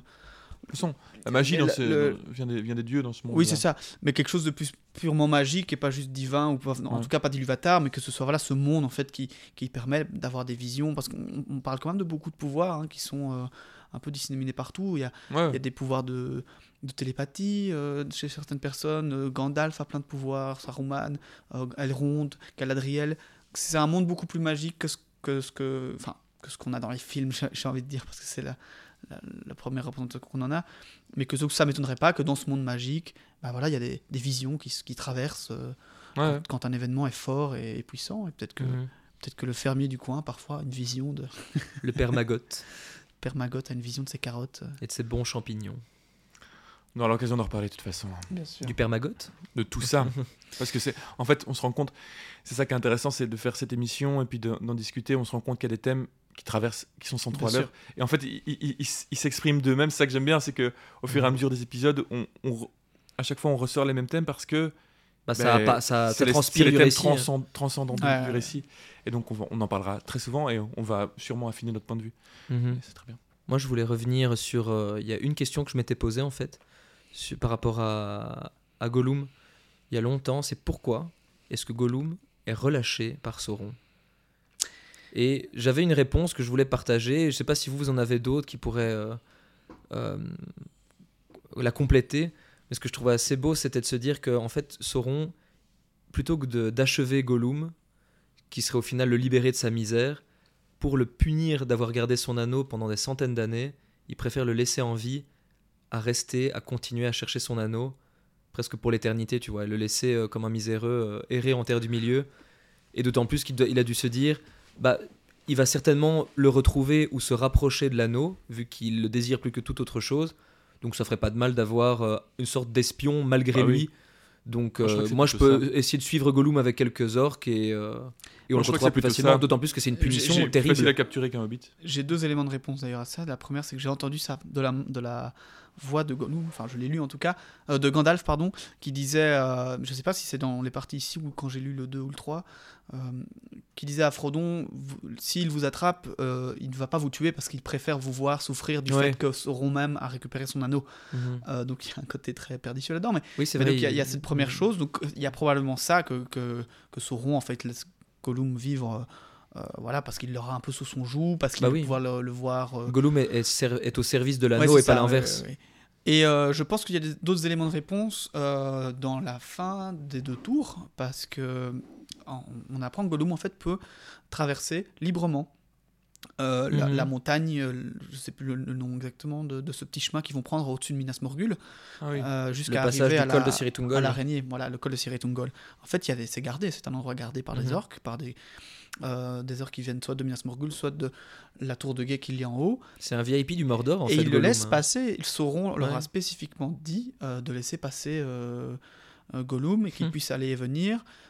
D'ailleurs, eux, ils n'en pensent pas moins. Ils se disent Ah, ben, il s'est fait ami avec cette araignée. Il lui amène justement régulièrement des, des proies. Donc, c'est pas les premiers euh, à, à être amenés là-haut, Mhm. Frodon et, et Sam. Et alors, je, pense qu'il y a un, un élément C'est dégueulasse, réponse. ça fait un peu le Gollum le rabatteur comme Ouais, ça. ouais, ouais. Mais je pense qu'il y a un des éléments de réponse plus précis, euh, mais je ne m'en souviens pas exactement, c'est dommage parce que j'ai lu ça il n'y a pas longtemps, mais que voilà, euh, Sauron, après avoir euh, torturé Gollum, l'a laissé partir, l'a laissé vivant, euh, je pense parce que voilà, il, il a son... Il à son... Enfin, il, le- il le domine, quoi. Il peut en, en- en tirer des informations. Oui, c'est Mhm. ça. Je crois que lui sera utile, comme Ouais. tu l'as dit. Enfin, c'est ce qui se dit, parce que Gandalf a la même impression euh, que Gollum a encore euh, jouer à un faire rôle. dans cette histoire. Encore une La fois. providence qui aura dicté. euh, Encore une fois, la Et l'orgueil de Sauron, au final, qui causera sa perte aussi. hein.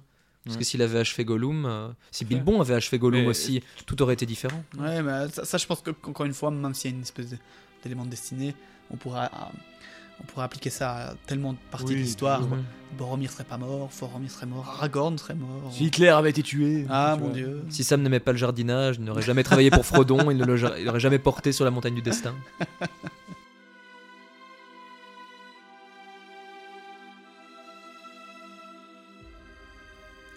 Gandalf alla alors au pays de Rohan. Saruman avait déjà son emprise sur le roi du pays et ce dernier lui ordonna de partir. Je pris le meilleur coursier de tout son royaume, et jamais je n'ai vu son pareil. Ce doit être alors une bien noble bête, dit Aragorn. Et cela me chagrine plus que bien d'autres nouvelles qui pourraient sembler plus graves, de savoir que Sauron lève un tel tribut. Il n'en était pas ainsi la dernière fois que j'ai visité ce pays. Pas plus qu'il n'en était ainsi aujourd'hui. J'en mettrai ma main au feu, dit Boromir. C'est un mensonge colporté par l'ennemi. Je connais les hommes du Rohan, vaillants et fidèles, nos alliés, occupant encore les terres que nous leur avons données il y a bien longtemps. Aragorn argumente que le Rohan est cerné, mais Boromir rétorque. Comment acheter des vies avec des chevaux? Ils chérissent leurs bêtes presque autant que leur propre famille, et non sans raison, car les chevaux de Ridemark viennent des prairies du Nord, loin de l'ombre, et leur race, comme celle de leur maître, descend des jours libres de jadis. C'est intéressant euh, ça de voir que euh, bah, Boromir, en fait, un homme du Gondor, euh, défend le rang de ce qui est peut-être, de ce qui sont peut-être des calomnies Mm. à leur sujet. J'aurais pas imaginé ça. C'est intéressant de le voir ainsi. Mais par rapport à ce qu'on disait plus tôt, oui, en effet, il y a y, Mhm. beaucoup plus de liens entre le Rohan et le Gondor que... Bah, Il y a quand même un grand respect et euh, il part du principe que non, le Rohan euh, ne commerce Ouais, pas avec le Mordor. Ils sont de la même euh, race, entre guillemets. Ils sont, Mhm. enfin, les Rohan ne, sont- ne viennent pas, sont pas des descendants de Numénor, mais ce Mais, sont des oui, hommes. Quoi. mais ce sont, ils sont alliés. Et D'ailleurs, quand euh, Denethor allume enfin les feux d'alarme, trois jours avant la guerre à peine, le Rohan répond directement, alors qu'il sort en plus de la guerre, Mm. de la guerre de, Oui. du gouffre de Helm, mais qu'ils sont vachement affaiblis. Le Gondor n'est même pas venu. Euh, le Gondor n'est même pas venu. Est-ce qu'ils les ont appelés seulement? Non, parce que Non. ils voulaient pas, je crois. Mais dans le livre aussi, ça va beaucoup plus vite et les, la situation est moins désespérée pour le Rohan Ouais, ouais, ouais. dans le livre que dans le film. Dans le film, ils sont, euh, je sais pas, 300 et les elfes ne viennent pas d'ailleurs les aider. Ouais. Ils sont 300, À euh, ils sont 300 pour affronter euh, tous les, les 10 000, alors que dans le livre, ils sont euh, c'est plus du 1 versus 2, donc ça va. Et, et même la, la, la Et fameuse. il s'en sort très très vite, ça, charge, ça dure euh, 20 pages je crois. Tout oui, ce qui oui. est- englobe l'arrivée au gouffre de Helm, la bataille et la résolution, ça dure 20 pages, donc c'est très bref. Et la, la charge de, de Théoden, euh, elle, est- elle existe aussi. Une dernière charge, comme ils disent, mais elle n'est pas Mhm. comme dans le film où ils sont plus qu'à 6. ils ont encore en Ouais. fait 500 hommes, 1500 hommes, je crois, sur Ça place. c'est un peu euh, ridicule. Ouais, un petit peu exagéré. Enfin, c'est épique, c'est pas ridicule, mais c'est exagéré, mais ça reste épique. Donc je reprends avec Gandalf qui parle de ces fameux chevaux. On ne peut plus vrai, dit Gandalf. Et il en est parmi eux qui pourraient tout aussi bien avoir été enfantés au matin du monde. Les chevaux des neufs ne peuvent rivaliser avec lui. Gandalf décrit alors le fameux Gripoil, dont la robe scintille comme l'argent, rapide comme le vent. Jamais aucun homme ne l'avait monté, mais lui l'a apprivoisé. Mais plus il allait vers le nord, plus il entendait parler des cavaliers. Il n'arrivait pas à les rattraper. Une fois à Hobbitbourg, Frodon n'y était plus. Le vieux Gamgee le renseigna. Frodon était parti il y a une semaine, et le soir même, un cavalier était passé. Il alla à Creux le Cric, mais il n'y avait qu'une cape ayant appartenu à Frodon. Alors il perdit espoir, et se lança à la poursuite des cavaliers. Poire de beurre qu'il l'appelle, pensai-je. Si ce retard est de sa faute, je vais faire fondre tout le beurre qu'il contient. que lui avez-vous fait s'écria Frodon avec affolement. Oh, Gandalf rit. N'ayez crainte, répondit-il. Je n'ai pas mordu, et je n'aboyais que très peu. Gandalf fut si enchanté de la nouvelle qu'il serra le bonhomme dans ses bras. Il était donc parti avec le rôdeur au matin. Le rôdeur, fis-je, m'exclamant de joie. Poire de Beurré émit quelque méfiance sur Aragorn, et n'était pas ravi qu'il se soit accoquiné avec lui. Bougre d'âne, triple idiot, oh mon très digne et très cher Philibert, dis-je, ce sont les meilleures nouvelles que j'ai reçues depuis la mi-été. Donc là, je je sais pas si c'était bien expliqué, Oui, mais si, si, il est clair. arrivé au poney fringant. Ouais, il les a suivis, en fait, il les talonnait euh, depuis le début. Exactement, donc il est vraiment à une douzaine d'heures. Oh, quelle euh, frustration. Ouais, ouais, ouais. En plus que les hobbits disaient ça à un moment, si seulement on savait que Gandalf était soit un jour devant nous ou un jour derrière, on serait déjà beaucoup plus à l'aise. Il passa la nuit à Brie où il se posa des questions sur les cavaliers, car seulement deux avaient été vus à Brie. Mais le soir, cinq arrivèrent de l'ouest, renversa la porte et traversèrent Brie en coup de vent. Il se leva et se lança à leur poursuite. Il suppose alors que deux étaient rentrés dans Brie, le capitaine restait en dehors du village et que quatre autres prenaient la comté d'assaut. Ces derniers rejoignirent leur capitaine pour l'informer de leur échec, laissant ainsi la route sans surveillance, mis à part leur espion. Le roi sorcier les envoya vers l'est pendant que les autres iraient par la route. Gandalf fila vers le mont Venteux, et les cavaliers fuirent devant lui, n'osant pas l'affronter sous le soleil. À la nuit tombée, ils assiégèrent Mitrandir dans le vieil anneau d'Amonsoul. J'eus fort à faire cette nuit-là, c'est le moins qu'on puisse dire. Jamais n'a-t-on vu pareille lumière et flamme sur le mont Venteux depuis les feux d'alarme des guerres d'autrefois. Au matin, il s'enfuit vers le nord. Il tenta d'a- d'attirer quelques cavaliers noirs avec lui, et quatre le suivirent. Après cela, il lui fallut quinze jours pour rejoindre Foncombe, car Gripoil dut le quitter.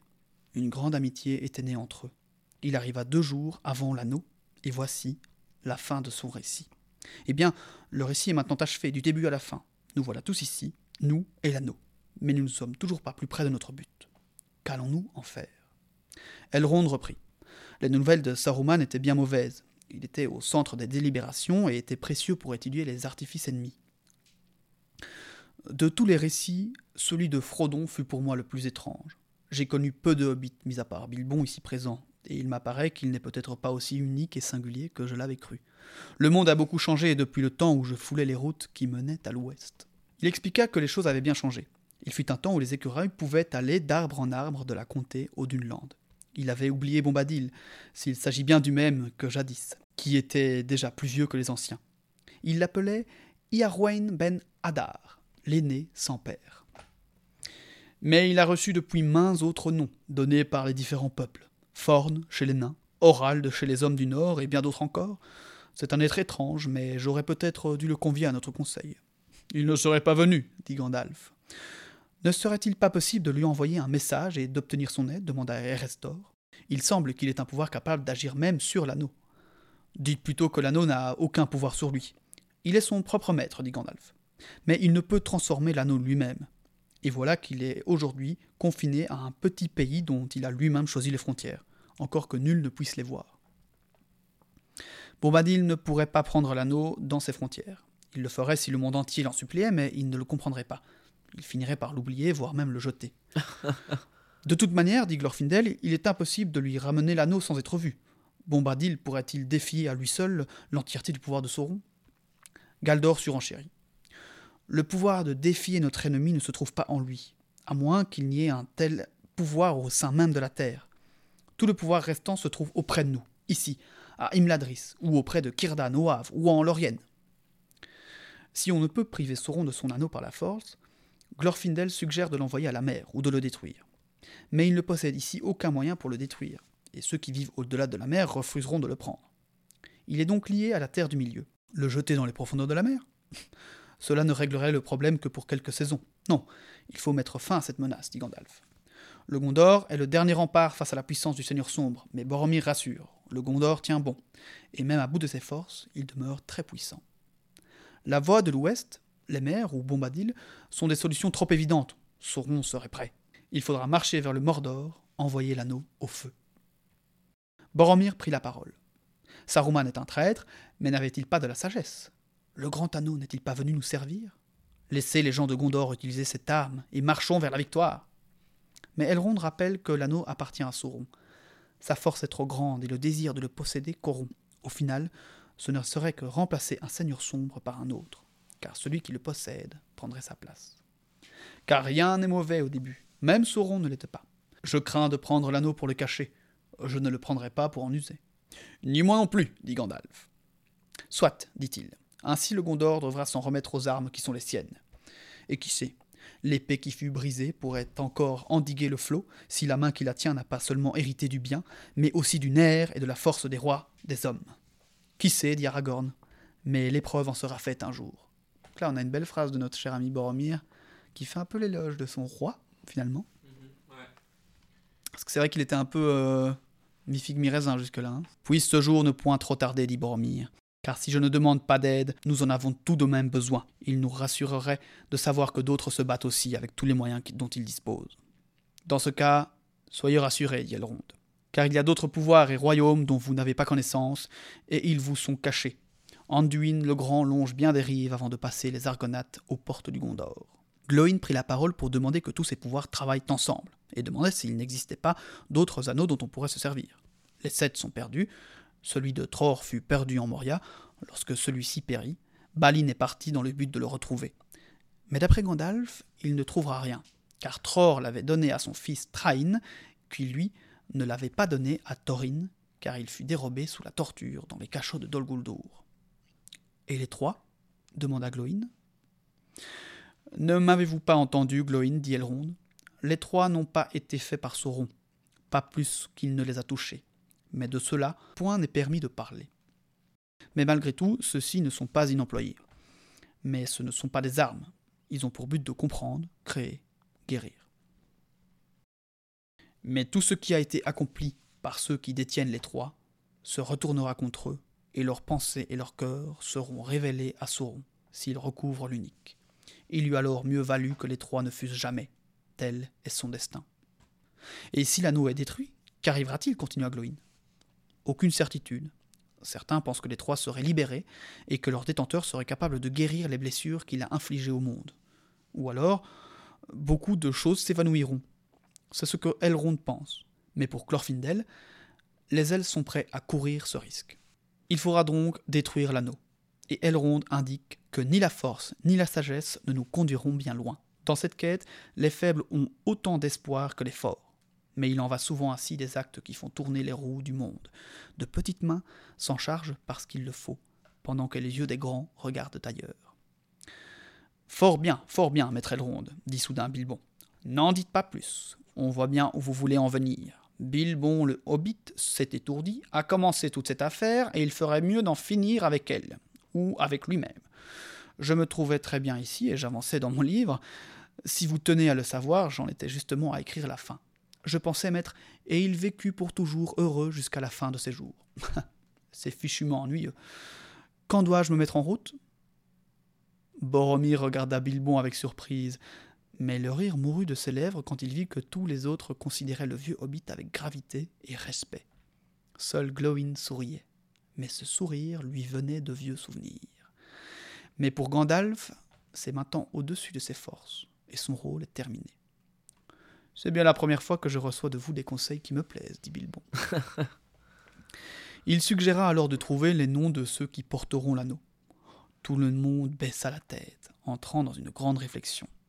Une grande terreur s'empara de Frodon, comme s'il redoutait d'entendre prononcer quelques sentences qu'il avait longuement pressenties.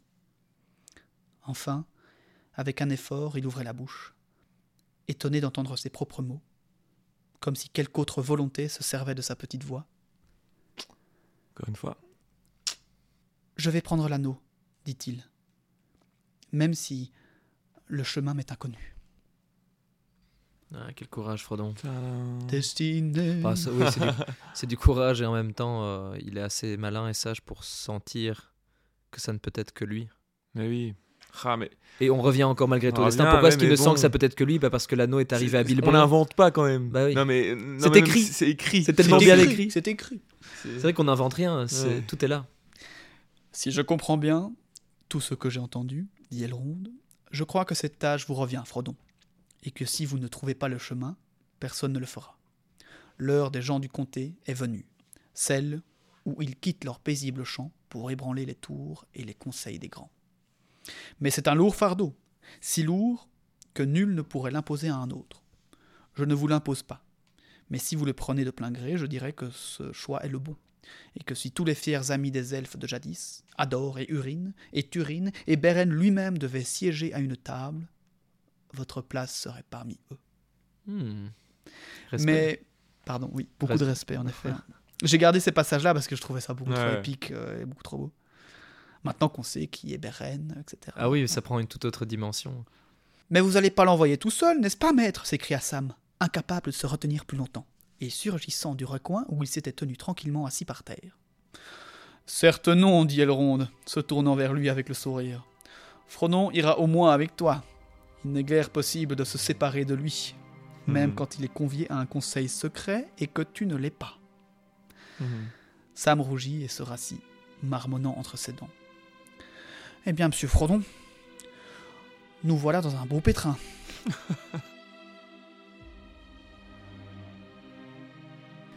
Eh bien voilà, nous voilà arrivés euh, à la fin de cet épisode, de ce long épisode, un, un long chapitre pour un long épisode, ou un long épisode pour un long chapitre. Effectivement, il y avait beaucoup de choses à dire euh, sur cet épisode-ci. Mhm. Un chapitre assez central, puisqu'en fait, il ressasse énormément d'informations, donc ça a laissé libre cours à plein de discussions. J'espère qu'au moins vous aurez euh, apprécié, appris des choses aujourd'hui avec nous. Autant que nous d'ailleurs, parce que que nous, super ouais. chapitre. hein, Ouais, vrai. à fond. Euh, la semaine prochaine. À fond de combe. À fond. Merci Julien. La semaine prochaine, on se retrouve évidemment euh, pour continuer l'aventure avec le grand départ de la fameuse communauté de l'anneau. Lu- La, la, la épique, la très connue communauté de l'anneau. La fraternité, comme certains diraient. C'est vrai, personne ne le dit, mais euh, voilà, il y en a qui ne jurent que par euh, la nouvelle traduction, pas nous, voilà. Elle a du bon, on se l'a dit. Euh, non, elle a On a très bon, mais D'ailleurs, on a commencé, je crois, on s'est, on a, à on commence à glisser de temps en temps euh, sur. Ouais. euh, ouais, mais il y a des choses qui sont intéressantes. c'est hein, plus les, juste, les noms propres qui me gênent un peu, Non, mais c'est- sinon, bah, il y a- il y, a plein d'appellations, que, des tournures de phrases aussi que je trouve. Bah là, on travaille, bonne, euh. on travaille avec Lozon en l'occurrence. Moi, en tout cas, c'est des, des extraits de Lozon. Mais par contre, on essaie toujours de reprendre les, les noms propres de l'ancienne traduction. Ouais. Oui. Mais Mhm. ça arrivera Mais c'est- prochainement voilà, moi, qu'on va choisir de plus en plus parfois des. Enfin, on- je sais qu'on a déjà une fois choisi de. C'est pas pour. C'est dans l'épisode prochain. Mais on a choisi euh, volontairement un, un nom propre qui vient de Lozon et pas de l'ancienne. euh, Oui. Parce qu'on préférait. Ouais, voilà, mais écoute, ça change, mais c'est surtout pour ces mots, par exemple, la fraternité, la communauté, euh, l'arpenteur pour Aragorn à la place du rôdeur, c'est étrange. Enfin, c'est des choses-là, j'ai du mal à à adhérer. Enfin bref, tout ça pour Philibert, dire que la fleur semaine, pro- la semaine prochaine, nous partons. Tu fais un mix d'ailleurs, tu l'appelles Philibert Poire de Beurre, j'adore. mais euh, mais euh, la semaine prochaine, nous partons sur le col de Caradras. Euh, N'hésitez pas à nous laisser des commentaires, des messages, des mails sur notre adresse email, sur Instagram, sur Facebook. Euh, ça nous fait toujours plaisir de recevoir. À propos de questions, euh, nous n'oublions pas Emma qui nous non, a envoyé non, des questions on récemment. pas. On Euh, t'oublie vraiment pas. Sauf que tes questions, en fait, vont trouver réponse dans un petit dossier que FX a, a travaillé. Pour Donc il faudra prochaine. attendre une semaine de plus si Voilà. tu veux bien nous le permettre.